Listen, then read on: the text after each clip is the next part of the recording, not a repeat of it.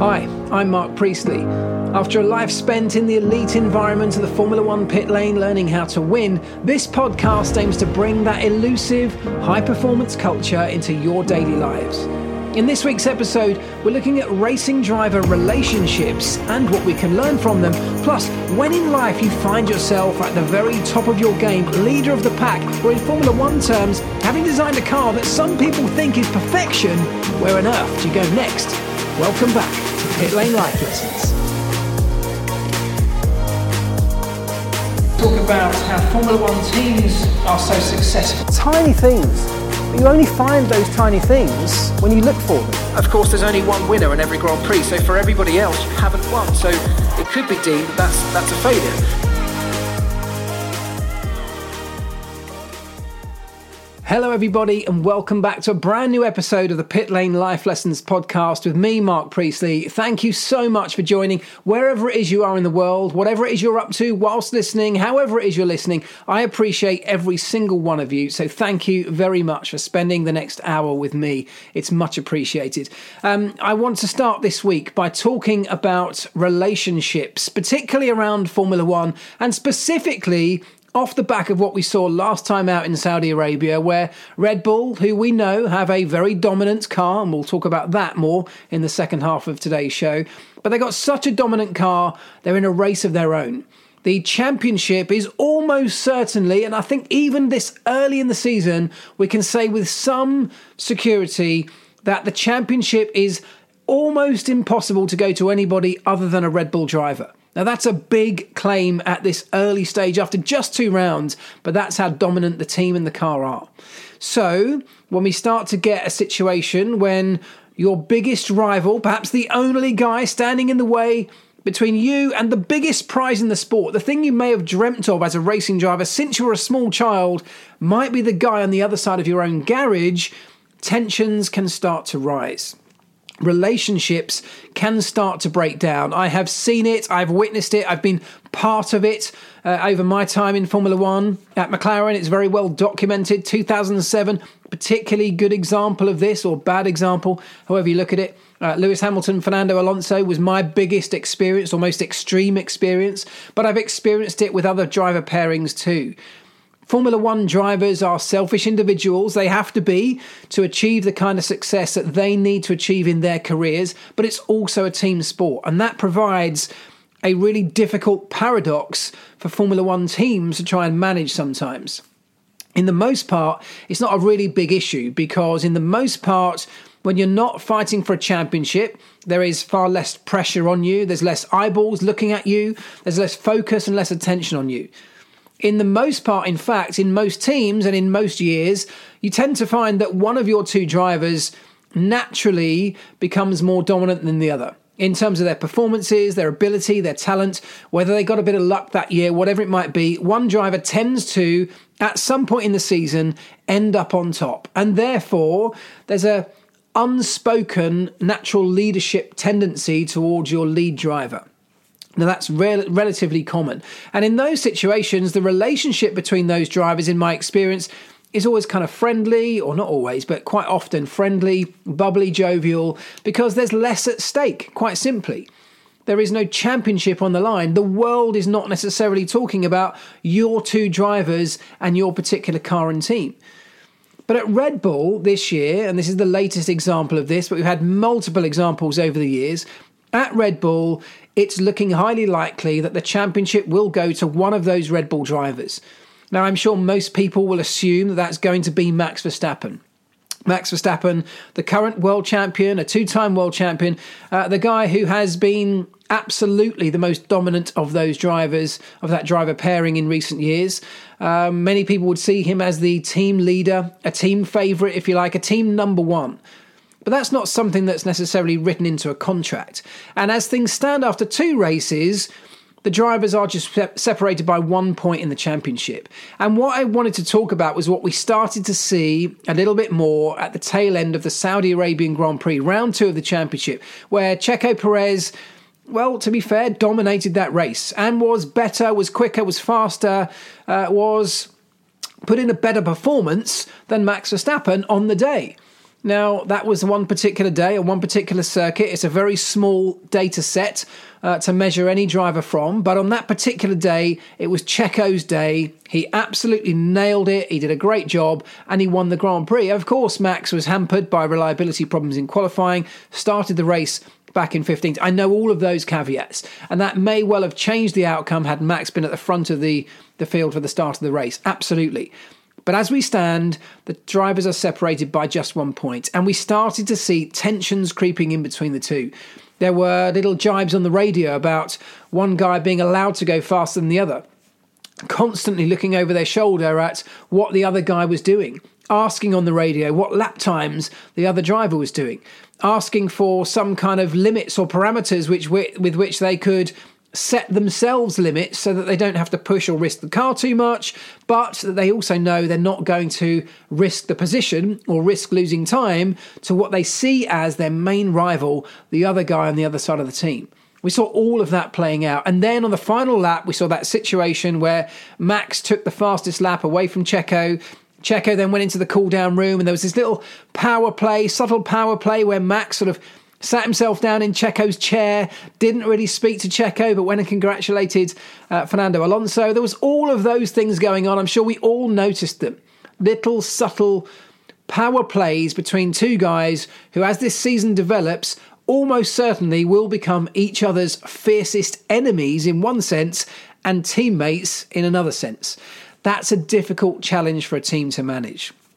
Now, given that we started to see these little chinks in the armour or cracks in the relationship, if we put it like that, this early on, it's not surprising to me. As I said, I've seen it many, many times over the years. It's almost natural in Formula One circles because the way the game is structured, we have these two championships which almost go against each other in terms of what they need from a driver pairing in order to win. The team need the drivers to work together for the good of the team. The drivers need to work for themselves for the good of themselves. They want to win the Drivers' World Championship, and sometimes that will mean doing it at the expense of the guy on the other side of their own team, uh, team garage. That's the nature of the way Formula One's set up. So, from a team perspective, managing a relationship can be very difficult. And one of the things I wanted to talk about in this particular section of the podcast today was managing driver relationships and how that can impact what we do in our daily lives. I wanted to talk about the challenges that I've seen over the years in managing Formula One driver relationships and what I've learned from them that I can now apply to the relationships in my life. Here's what I've learned I've learned that two drivers squabbling amongst themselves in many ways are like children. The job of a management structure in a Formula One team is not dissimilar to the job of parents in a family setup. The children are narcissistic. All children, by the way, are narcissistic as they emerge in life. That's a human trait. You have to think about yourself, you have to be self centered to some extent because. In the very early days, it was part of our survival instincts. You have to look after yourself. And as we grow up, we emerge into tribes. We start to appreciate the tribes and the, the teams, people around us, uh, the collectives, the societies, the, uh, the groups of people that we emerge in society with. In life, we start to have to appreciate those. We have to start to put some of those first. And there's a huge number of benefits for doing that. But in the beginning, we're quite narcissistic people. Humans are narcissistic in their earliest days. Racing drivers are the same. Racing drivers, for the reasons I've just explained, are narcissistic to some extent. They have to think about themselves first because that's how they're going to get the best results. When they're out on the racetrack, of course, in the middle of that race, they can't think about anybody else. They want to think about getting their own elbows out, getting themselves in front. It's a scrap to get to the end of that race first. That's the very nature of the game that we're playing in Formula One. It's about winning, it's not about coming second. The guy who gets the victory spoils gets all of the credit. We focus all of our attention on that guy. We celebrate that guy. We give them rewards. So, of course, it's totally natural. They need to win. And in cases, they do anything to get to that point of victory. in life, of course, sometimes the spoils are still pretty significant. In business, we also want to win. We want to have the kind of financial recompense that we think we deserve for doing a decent job. We want to be the top of our tree in our business sector. We want to be the best. We want to outperform the competition in many of the same ways we do that in Formula One terms too.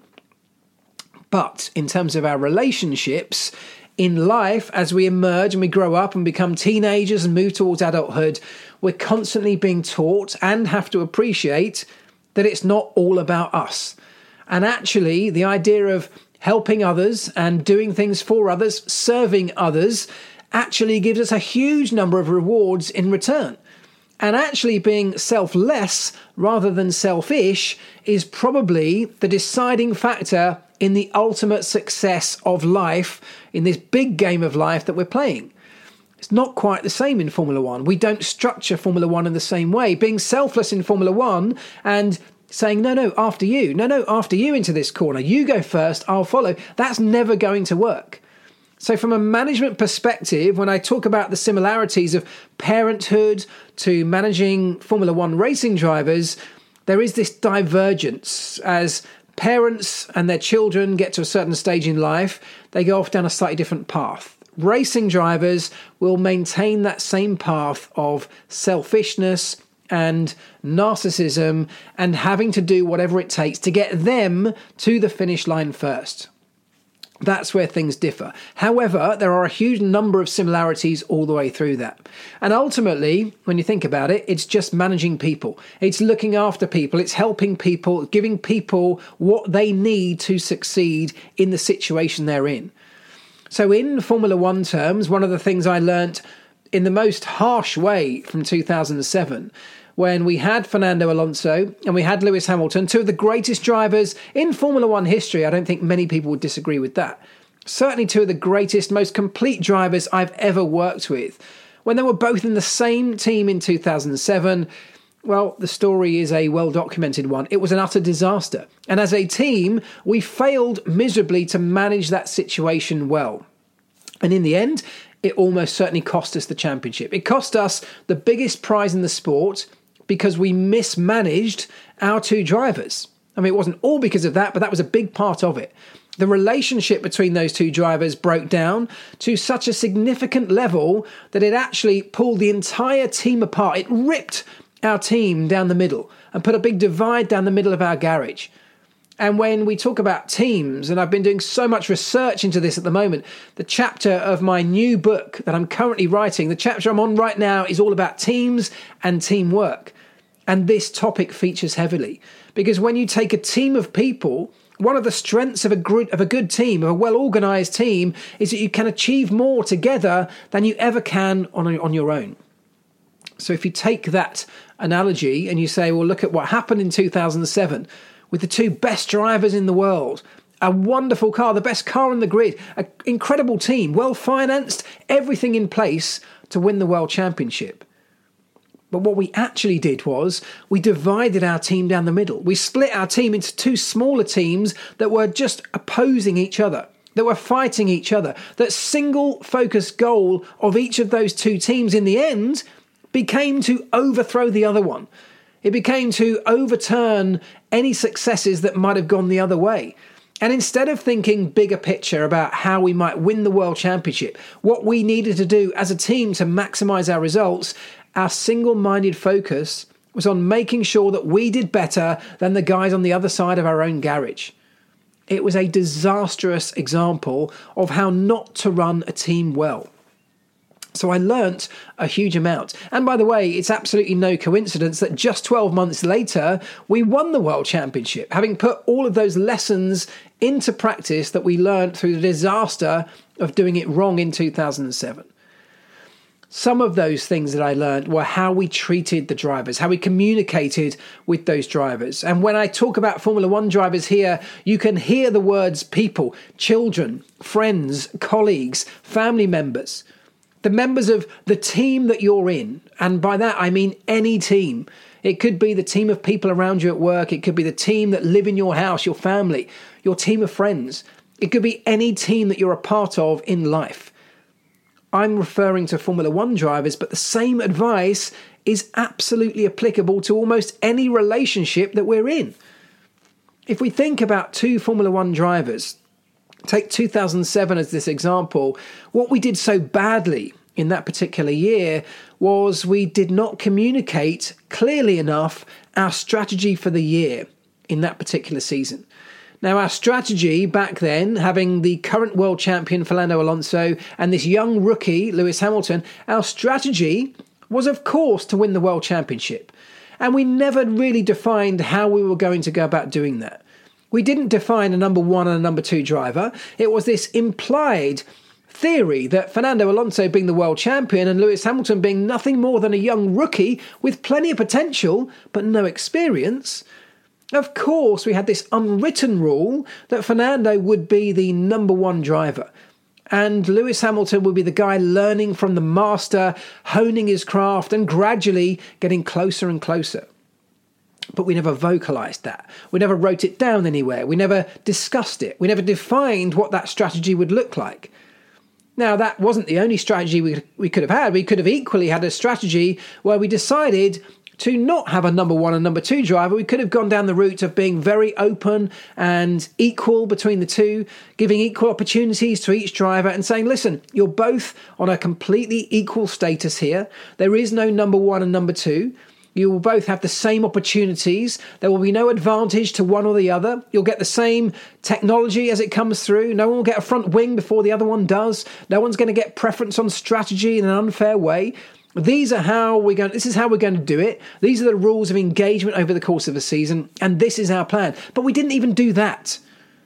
So, because we had no strategy vocalized or communicated, because we didn't speak to our drivers, the members of our team, and say, this is how we're going to go and attack the season, we have everything in place, but we didn't. We kept it quiet. We kept it to ourselves. We assumed this unwritten rule that Fernando would just be quicker, and when he wasn't, when Lewis Hamilton became just as fast as him within a few races, it caused us all manner of problems. It caused us problems because Lewis all of a sudden wasn't willing to accept this unspoken number two status. In his mind, quite rightly, he was just as quick and on some days quicker. But we'd never talked about it. And so, even though it was implied or assumed, Lewis, in his mind, was absolutely not willing to accept that. And because we'd never had a discussion around it, that started to cause problems. He'd got Lewis's back up all of a sudden. And because Lewis was now as quick and pushing Fernando and on occasions beating him, of course, the same thing happened on the other side of the garage. Fernando, who had this assumed number one position, this assumed position of power within the team, all of a sudden was seemingly having that undermined by this young rookie who turned up out of nowhere and was suddenly pushing him around the racetrack on occasions dragging him around the racetrack. The problem at the heart of all of that was not that we had two highly competitive racing drivers, it was that we didn't communicate a equal and fair status between the two of them. And if you want to refer this back to the relationships in your lives, think about it this way people talk about children as a great example. If you've got children in your family, let's say two children, of course they want to know they've got some kind of equal status. They want to know they are loved by the same amount by their parents. They want to know that they're going to be heard by the people around them.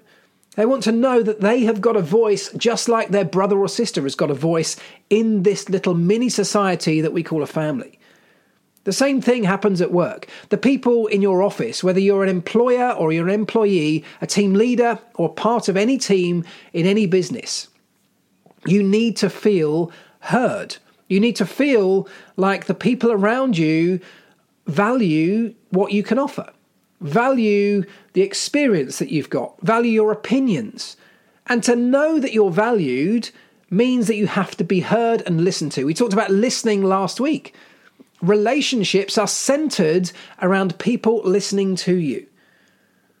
So, when we go back to this analogy of the Formula One drivers, communication and communicating the equal status or communicating a plan in a very clear way, having that conversation up front where people can chip in, they can put their opinions forward, but ultimately we decide on a plan. Whether that's completely agreed on or not. That's not always the case, by the way. Sometimes the hierarchy within this structure may have to lay down the law. If we can't ever agree on this hierarchy situation, it may be that the boss of the company, it may be that the CEO, the leader of that team, has to step in and say, Right, I've heard all of your thoughts. I appreciate what everyone's saying. I've taken it all on board. I have considered everybody's opinions and arguments for this.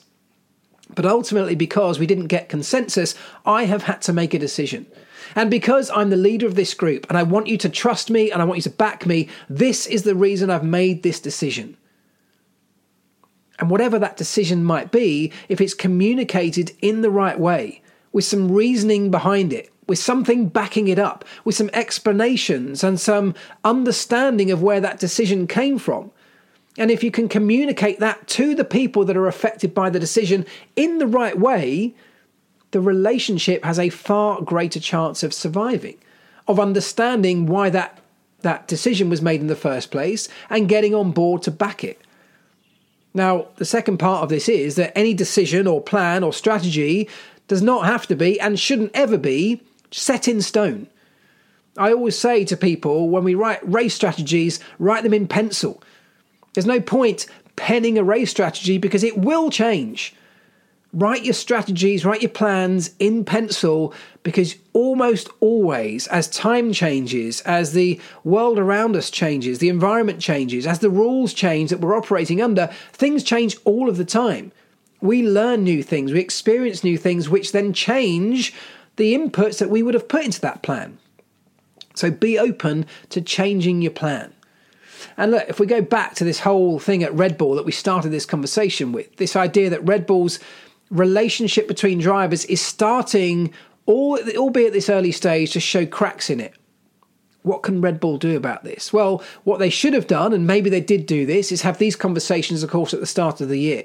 But if this is the very first time they're starting to see these little imperfections occurring within this really important relationship in the team, now is a better time than doing it tomorrow. Yesterday may have been better, but now is better than doing it later. So, having a conversation about it, getting it out in the open, talking about status, talking about a plan, talking about equal opportunity, talking about each one, each person being valued, bringing in the different levels of experience they have. And they do have very different things they can offer to this team. It may well still be that Max Verstappen ends up being team leader purely based on results as the season plays out. Or it could be that Checo finds a new level, that Max has a little bit of bad luck, and that Checo ends up level pegging himself all the way throughout this season, right towards the very end. And tensions will get raised. But if trust has been built within the team because communication has been good, because value has been shared amongst the team members from a very early stage and communicated properly as well. If those things have happened from early on, you have a much better chance of that relationship surviving. In terms of our children or our relationships out in the real world, exactly the same thing applies communication around relationships is vitally important. Go back and listen to last week's episode if you haven't already. It's all about the practice of listening in relationships. Communicating and listening are the same thing, they're two halves of the same thing. And understanding how important that is and the practice around that is vital. But the decision in the beginning to have that communication is just as vital. And those are the kind of decisions that need to be made as early in a relationship as possible. I mean, if you're dating somebody, a brand new relationship, potential romantic relationship on the horizon, this kind of communication is absolutely key setting your stall out, setting out expectations, setting out where you see value, where you want value, what you want from a relationship, what you need from a relationship, what you can offer to a relationship. Getting those things out on the table, having a discussion like that, can be vitally important to the success or failure of that relationship. And in fact, failure is the wrong word because if you get those conversations out on the table, it may well be that you find it's not the right relationship for you because maybe it can't tick the kind of boxes that you're after. But having the conversation, having the communication early is a key part of trying to figure out whether that relationship has value in the long run or not. And if you know that early, you can either decide to pursue it or not. Maybe you decide not to and move on to something else. In Formula One driver terms, we may not be able to flippantly throw one away halfway through a season if we don't think it's going to work out. But that's why it's so important to have the conversations early on, long before that happens, before the decisions are even made about who your driver pairing is going to be. In 2007, we signed Fernando Alonso, I think over a year before he actually drove one of our cars. A long build up time before he became a McLaren driver was the initial conversation about whether he should be a McLaren driver or not. And not that I want to blame any of this solely on Fernando Alonso, because it certainly wasn't all down to any one driver or any one individual, quite frankly. But we didn't have enough of those conversations. We didn't have enough of those discussions internally as a team about who might work with each other. And even if we didn't know whether they'd be paired nicely together, when we did put them together, we didn't have the conversations about how it should and could work together. If you fast forward a few years and look at the relationship between Lewis Hamilton and Nico Rosberg, which was also fractured at times, at least what Mercedes did better than us in those years of 2015 to 17, I think, or 2015 to 16, it was a relationship that was certainly based on transparency. The team were very clear in being transparent about what their where their priorities were and the fact they didn't have priorities between one driver or another. They had very clear rules of engagement about who would get preferential strategy based on where they qualified or where they were sitting in the Grand Prix at the time of the first pit stop. These decisions are good ones because they are set out up front. And if you again go back to the relationships in your office, in your team at work, exactly the same thing can apply. What are we going to do if this happens? What do you think you should do if this occurrence happens? These are the possibilities that could come from the next few weeks. If it goes this way, what should we do? And if it goes this way, what should we do then? Those kind of conversations, which we, we do not have enough of, particularly in the business world, but I think the same in our personal lives too. We don't have enough of those conversations. So when the situation happens, we're almost caught out. We don't know which way to go, and it's implied, it's assumed in people's minds because that's exactly what we do. We make assumptions all of the time. We don't vocalize them, but we make assumptions. And because each party has their own assumptions, when it gets to the moment of making a decision, those assumptions are often not met.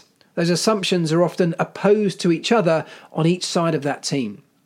It's what happened in 2007 in Formula One. It's almost certainly what happened in Saudi Arabia in the closing laps of that race. And it will be what happens as the season goes on for Red Bull and other drivers and teams in a similar situation. Having conversations to avoid assumptions that might not match expectations further down the line is absolutely critical, whether you're a Formula One team manager or a parent a business owner, a colleague at work, a team member in any section of life. Assumptions make for terrible outcomes, whereas conversations can prepare for much better ones. Now, I just want to wrap that up by saying if I was running that Red Bull team right now, I'd be pulling those two drivers into the team manager's office, into Christian Horner's office, and I'd be saying the kind of things that I've just been talking about. I'd be saying, listen, this is the situation, guys. There will never be preferential treatment to either of you guys unless it means that not doing so would be to the detriment of the team. If one guy has a better situation in a race, this is how we're going to play it. If there's only one guy left potentially in a championship fight, then of course we're going to prioritize them. But until then, I want you to go out there knowing you have equal status and equal opportunity. If that's the way Red Bull want to play it. That's how I would play it. Now, deep down, I'm pretty sure that Max Verstappen would end up coming out of that fair and equal battle on top. That's my opinion. It may be the opinion of Red Bull, but by laying it out on the line like that, no driver can have any way to complain about preferential treatment not going their way. If the rules of engagement are laid out on the line, communicated in this super clear way, it can always be referred back to when there's any kind of dispute. And in fact, there's far less likely to be a dispute in the first place because if you leave it up to the drivers to fight it out, if one comes out on top, it's probably going to be because they did a better job. That maybe they did a better job in qualifying that gave them the preferential treatment in the race or gave them the advantage in a race. It may be that actually, given that they had a, a, better first stint in the race, it put them in a better position to optimize their race strategy, and that's what led to a better outcome. But if you trace it back, and it's always down to performance, about getting the right outcomes based on the driver and the team's performance, then that's fair. When there's a disparity in opinion and expectation and outcome, that's when the problems start to occur. And if you're a parent with teenage children or siblings. I mean, I've got twins. Imagine what that's like. It's like having two little Formula One drivers. They're the same age. They're going through the same things in life at the same times. They're going through the same elements of schooling at the same times. They're going through the same sections of life at the same times. And yet they're two completely different people that deal with these things in different way. Now, I'm never going to give one priority or preference over the other. And they know that 100% because I've been super clear about it. I'm sure most parents are the same. We would share our love as parents between all four of my children equally. That has always been the case, and they know that just as much as I do. Laying it out on the line means that whenever one of my children throws this back, and this has happened when there's been an argument and my youngest children get all stroppy and they scream at me, Well, you love her more than you love me. And I'm sure many parents have had it. I will refer back to the conversations we've had previously. And I'll say, Look, you know that's not the case. You know that will never be true. It never has been true and it never will be true. We've had this discussion. In a calmer moment, we've had this conversation. Do you remember it?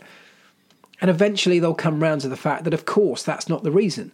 But because the conversation was had in the beginning, it gives us a much better path to go down as we move towards the future. I hope that makes some sense.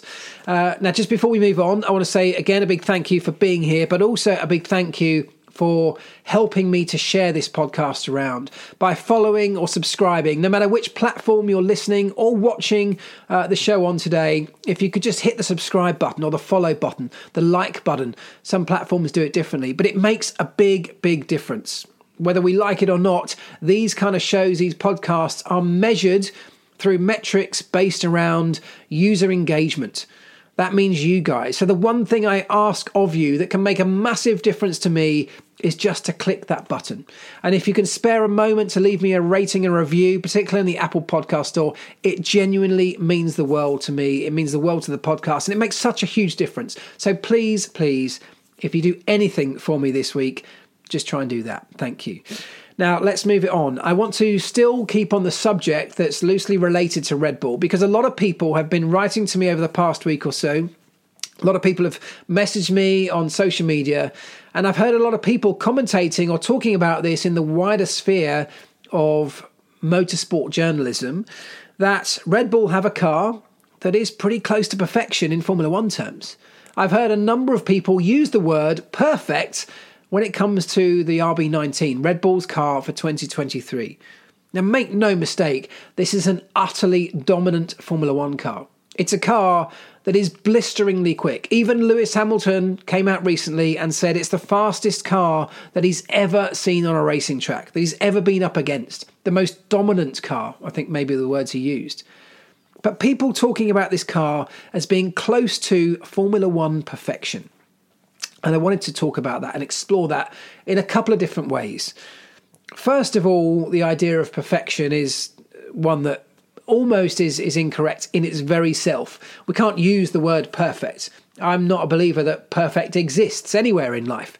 I think perfect is something we're striving towards. And I mean, you can use the analogy of the carrot dangling in front of the donkey's nose, can't you? It's something that the donkey will constantly be striving towards, constantly chasing forward to try and get closer to the carrot. But every step he takes, that carrot seemingly gets a bit further away. But it's a constant journey to get there. Perfection's the same thing. Perfection is something we can be continuously on the path towards, aiming for every single day, trying to get closer and closer to all throughout our lives but the point is, we will never get there because every time we take a step closer to perfection, it gets a little bit further away. You can apply that, in my mind, to pretty much anything in life. And the same applies to a Formula One car. So, of course, to get that out in the open straight from the off, It's not the perfect Formula One car because there's no such thing.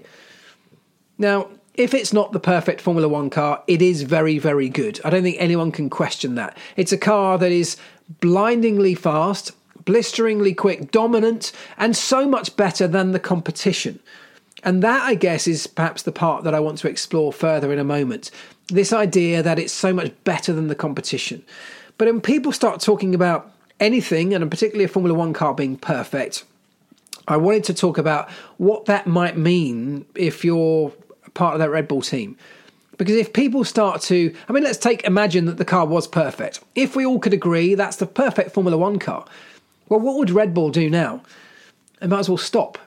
I mean, you cannot, you can't get any better than perfection. Perfection is the end of the journey, and the journey in life and in Formula One and anything, it doesn't have an end. There is no end. There is no point where you reach the end and go, well, that's it. Because if Red Bull had got the perfect Formula One car, they may as well pack up and go home and stop. There is literally, in its very nature, nothing that can be improved on that car if it's perfect. But of course, that's not the case. So, when people often talk to me about what do a Formula One team do, how do a Formula One team continue when they've got a car as good as Red Bull's? I mean, if you're a team down the back end of the grid, you've got this enormous target up front. People are looking at Red Bull with a target on their back. They're saying, look, Red Bull are so fast, so good under the same set of regulations. Today, we're operating at very similar cost levels, certainly for much of the grid due to the cost cap. So they have spent, and I'll put this in inverted commas as you're all laughing, I'm sure in the background, they have spent the same amount of money as everybody else. We're not going to go there. They spent a similar amount of money to everyone else in Formula One, certainly in the, the, the top three quarters of the grid, let's say and they're operating under the same set of regulations. They've got pretty much the same types of resources. They're trying to overcome the same challenges, and yet they have turned out a car that is, as many people are describing it as, close to perfection. Now, if you're at the back of the grid, you've got something to measure your car against, haven't you? You're looking up the front of the grid and you're saying, look at Red Bull, that is incredible. Look at what they've managed to achieve. So if they can do it, we can do it. We have to change some things. We've got to reassess what we've done because we've clearly made some mistakes. We clearly haven't maximized the opportunity here, whereas Red Bull may well have done. So there's scope for improvement for all those people further back down the grid. I mean, just look at Mercedes. That's exactly what they're doing right now. They're taking a very close look at the Red Bull car and holding their hands up and saying, ours isn't good enough. So, what we're going to do is going to have a look at Red Bulls because look how successful that car has been. We're going to take a very close look at that car and then see how we can implement our own version of it to get as close to that as possible. But if you're Red Bull and you're at the front of that field, you have no target in front of you. You have nothing in front of you to measure against. There is no yardstick about how far you could potentially go. People are talking about your car as perfection already, and yet you have somehow got to try and find ways to improve it. And we take the caveats of budget restrictions and uh, penalties around aero resource restriction, all those kind of things. We take that out for the moment. The job of a Formula One team is to improve their car over the course of a season. If you're at the very front, how do you do that? And how do you know by how much is a decent improvement? At the start of every Formula One season, particularly when you don't have a big rule change, you go back into your factory at the end of the, the season before with the car that has either been successful or otherwise, or somewhere in between for you, and you look at that car and you analyze it and you try and improve it. You've been doing it all season, but when it comes to finalizing the car for the following season, over the course of that winter, you're looking for some major improvements in lots of areas of that car.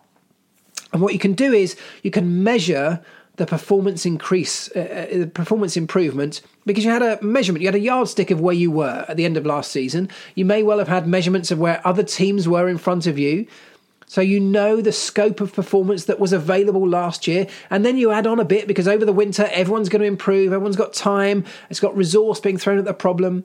And what you do is you come up with a percentage improvement as a target for yourselves. You say, I want to improve my car from last year to this year by a certain percentage. And then when you finally hit the racetrack, you know, you find out whether you were close to that, whether you've exceeded it, or whether you didn't quite match up to it. And we know there's certain teams this year, some have exceeded those expectations. Red Bull's clearly one of those. Whereas others, like McLaren and Mercedes, just haven't got anywhere close to the targets they set themselves. But the point was they had targets. At Red Bull, they've got a car that people are talking about as perfection. So, what is the target? How do they go about improving it? And I'm not just talking about the technical side of this, because that's a challenge in itself. How on earth do you go about looking for improvements in a car that is already incredibly fast in almost every area? I mean, when we talk about the people are talking about this car as perfection, by the way, because it seemingly has everything. It has blistering top speed, and yet it doesn't seem to come with the major compromise that many top speed cars have by trading off downforce and therefore the speed through the corners. They have the top speed, but they also have the downforce. They have the ultimate lap time as well. So they're not trading one of these traits off against another like most cars would typically do. You can design a car that's very, very fast through the corners, yet slow on the straights. Because it has loads of downforce piled on, but that comes with a drag penalty. Or you can do the opposite, or you can fine tune it and find a balance somewhere in between what Red Bull have seemingly done with their 2023 car is maximize all of those traits. And that's the thing that has led people to talk about this word perfection in association with their car. Now, there's that technical challenge of where do you go about improving? How do you find improvements on those things? And of course, there are some. There's going to be reliability improvements they can make. There'll be the tiny, minute changes and the little feelings that the drivers have about where the car might be a little bit unstable or a little bit out of balance, they'll be able to fine tune those things through setup.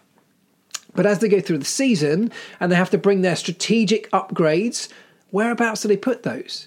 So that's one challenge. But the other challenge, and perhaps the, the even bigger one, perhaps the one that's even more important when you're talking about a team of people, is the challenge of motivating that team of people to continually work to the same levels that got them there in the first place when they see almost no room for improvement. And that is the challenge that all teams at the top of their game face. Individuals face the same thing. When you are leading the pack, when you are the best of the best, when you are number one in your game, top of your particular business sector, when you're having success and riding the crest of a wave, how on earth do you motivate yourself to continuously strive to be better when you're already ticking all of those boxes, when you're being celebrated, when the world around you is talking about you being perfect? That's a human challenge that humans in teams have faced forever. It's a challenge that I get asked about all of the time when I go and see companies. Sometimes I go and see companies who are struggling, who are trying to get themselves out of the mid or back of the pack and up towards the front. It's easy. Those challenges are easy because they can see where they've got to get to, they can see how other people are doing it. But when you're in Red Bull situation, there is nobody in front of you to measure against. There is nobody to chase. There's no absolute measurement or metric to measure yourself against in terms of the absolute improvement you need each race to stay in that position when you're fighting to get out of the back of the pack, the motivation is the rewards that come with getting to the front. It's winning the races, it's getting on the podium, it's getting the trophies, it's the financial rewards that come with that, the bonuses, the prize money. Those are significant rewards which people get out of bed for every morning. You can easily motivate a team to work harder, to work longer, to think smarter, to think outside the box, to give a little bit extra when there's a big dangling carrot of motivation right in front of them? But what about when there isn't? What about when they've got those accolades, when people are already talking about them being the best, when they've already got the trophies and the prizes and the rewards and the monetary uh, recompense, the bonuses and prize money pots that have already been dished out because they won the race, because they got to the top, because they became the best? What motivates them then? Now, this is a challenge that many people face, and there's this whole idea that people call, they term it gold medal syndrome. That a gold medalist, and I may have talked about this before, apologies if I have, a gold medalist in the Olympics spends all of their life in their particular discipline, training, practicing, getting up at 4 a.m., going through the hard grind, the struggle to put themselves in the position that one day they might make it to the Olympics. And then over that four year period in the build up, they're training even harder. They're getting out in the cold, the rain of the depths of winter when it's still dark. They're out on the bike or they're out running, they're out training when everyone else is tucked up in the comfort of their beds. And it's that motivation because it's the big prize. It's going to the Olympic final, trying to win a gold medal. And then one day, after all of that years and years of struggle and sacrifice, they get there and they win the mm. gold medal. And all of their dreams have come true. And then what? And it's that question, then what? It's that question that's the hardest for many of those people to answer. And there are so many cases where that has led to depression, it's led to mental health issues, it's led to a lack of motivation, massive struggles psychologically, motivationally, it's led to health struggles, people disappearing off the edge of a cliff because they got there. Every time they were up at 4 a.m., it was because they were trying to get the gold medal. They were trying to achieve something. That gold medal represented perfection in their eyes. And because it represented perfection and they achieved it, they got it. They had perfection in their hands. Someone hung it around their neck on the top step of a podium. There is nothing beyond perfection. And so, what's going to get them up at 4 a.m. the next morning, the next year? What's going to get them out of bed to push through that struggle and train, to try and improve? There's nothing more than perfection.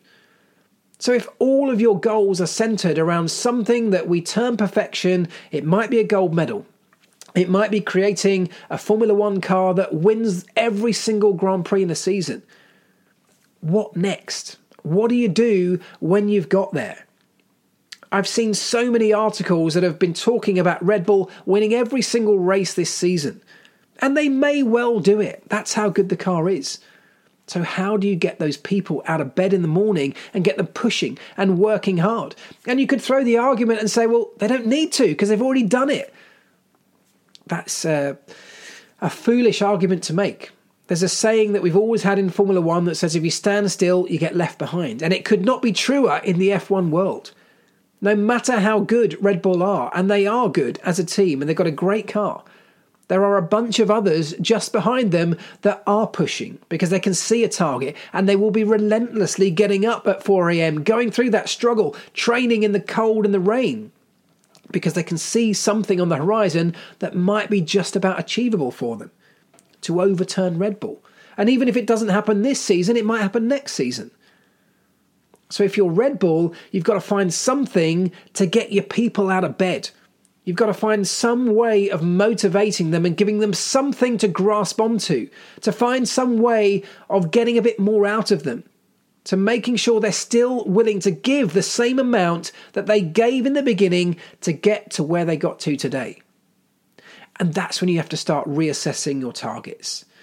So, perfection, throw that idea out of the window. Perfection is something you should always be aiming for, but you will never get to.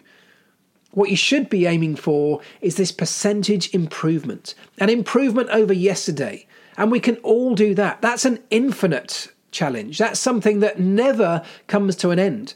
Because no matter how good you are, there is always scope to be better. If your challenge in life is to be 1% better than yesterday, that's something that will never end. It's something you can achieve every day, but it's something that will never end because when you get up the next day, that same challenge is right there in front of you. The carrot dangling in front of your nose is still that same distance away from your mouth. You can't get it, but taking a few more steps forward is exactly the journey you need to get your people on to strive towards getting towards it. And so it's about reassessing targets. So at Red Bull or Formula One teams, quite frankly, any business that's doing well, and these are the processes that I go through when I go into companies to speak to them about this exact topic, is we start to set new targets. We reframe the targets for that organization or for that team. And these targets have to be infinite. They have to be worded in a way that they can never be achieved, but they are always achievable. They are targets that can be strived towards that are not so unattainable that nobody even thinks it's worth giving it a go, but they need to be unachievable in the sense that when you start to get closer to it, it gets further away. 1% better than yesterday. It's a perfect way to describe it. It summarizes it. The percentage number is arbitrary, but that's the idea. It's looking to be better than you were when you tried it last. And so companies like Red Bull can start to set targets around qualifying percentage. Formula One's an incredibly measurable sport. The, the uh, stopwatch never lies. So we have a huge amount of data. Pit stops can be improved by a tiny percent. We're talking here about something that lasts for a couple of seconds, but it can still be improved. And we can start to set targets that are not simply about time, but about the repeatability of those pit stops. Can we get four pit stops within the 2.2 second margin? That repeatability, when it comes to pit stops, is a measurable target that's something that's attainable. Can we start to make sure that we do better in our pit stops over an average of 10 practices, for example, than we were yesterday? if our average pit stop time was 2.17 seconds over the 10 pit stops we practiced yesterday morning, can we average a better number today? Even if it's by a few hundredths of a second. There's a target there that can be improved. And when you improve it, that same target is still there for the following day. Can we improve the target from yesterday? By 1%, by 0.1%. These infinite targets are something that I firmly believe everybody should be striving for in life. Simon Sinek, somebody you may have heard of, he's a, a guy on the speaker circuit, a very powerful and successful TED talk. He talks about the infinite game, life being an infinite game. There is no end to our achievements, they should be infinite. And as a company, and as a business, and as an individual, quite frankly, if we set ourselves up for an infinite game, we will always have something to get us out of bed that motivates us, no matter how good we are, no matter how good we become. If you're a Red Bull and the world around you is talking about having the perfect Formula One car, it would be easy to take your foot off the gas. Whereas if you're Red Bull and you wake up every morning and you say right these are our targets in manufacturing in finance in r&d all of these areas of our business we want to improve what we did yesterday by 1% and we measure those targets and when we hit them we celebrate them. As a company and as a team shout from the rooftops about doing those targets well about breaking through those targets. And you may not achieve it every single day but it gives you something to strive towards. But by celebrating it in the same way you might celebrate a world championship, by celebrating it the same way you might celebrate having the best car in Formula One, it makes those targets worth striving for. It gives motivation to the people that you need to help you strive for those targets, and that is exactly what a powerful team should be able to do. So, perfection doesn't exist. Aim for something that's infinite. Keep a target that's movable, something you can continually strive towards, that means something to you, that has purpose and reasoning behind it. Something that can be celebrated when you achieve it, but it still moves the target further away for the next time. Those are the kind of motivations that are continuous. And for a business and for you and I in our lives, those are the kind of things that keep us going. Continuous improvement is at the very heart of Formula One. It's literally what Formula One is centered around marginal gains, continuous improvement, looking to be better today than we were yesterday, but tomorrow to be even better still. That kind of mythology, that kind of ideology is something that got me out of bed every day I got up and went to work in a Formula One team, even when we were winning and when we were the best. And it still does the same thing for me today. My targets are completely different. My targets have changed enormously. And quite frankly, they change all of the time.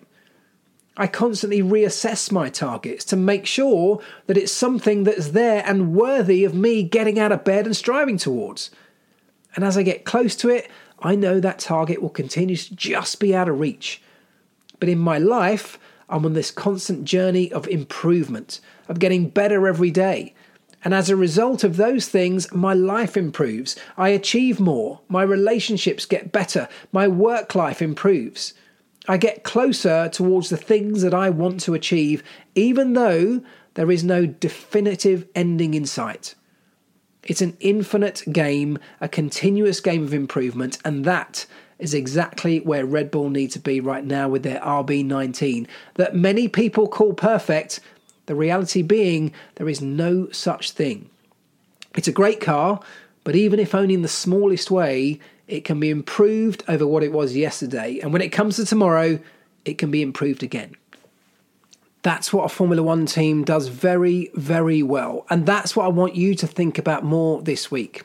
Think about managing those relationships, like we talked earlier on. Think about what you would do if you were the leader of a Formula One team. How would you manage Checo and Max Verstappen? How would you manage Lewis Hamilton and Fernando Alonso? Think about those things because managing those relationships in a transparent and clear and fair way, having those difficult conversations, and they are difficult sometimes, but having those conversations can lead to a much clearer path and a much more successful, fulfilling relationship further down the line, where the difficult challenges don't pose quite the same threat to the relationship. And also, just start to think about this idea of perfection being non existent. Think about how you can apply that to your own lives. Think about changing and reframing the challenges that you set yourself in life. What are you striving towards? Are you striving towards something that when you get there, that's the end? And what are you going to do next? You know, these people who their dream is to become a millionaire, one day they might get there, and then what? Ask yourself if you get there, then what? What next? What are you going to do if you finally tick the box? Or might it be better to reframe that goal, reframe that target? Have a think about changing it so that you're not striving for something that you might term perfection, but you're striving for something that will always be just out of reach, but that will keep you moving forward and continuously improving in your lives. It's a worthwhile pursuit. That's exactly what it is. It's a pursuit. There is no destination called perfection. It's a pursuit of perfection. It's a journey that gets you closer and closer and closer to being the best you can be but you will never get there. And understanding that and knowing that and getting comfortable with that can literally change your life. Whatever it is you're up to this week, guys, have an incredible week. Please do give me a like, a follow, a subscribe. I'd love to know if and how any of these topics have helped you in your life. And in the meantime, before we speak again, don't forget this do the right things, do the things right.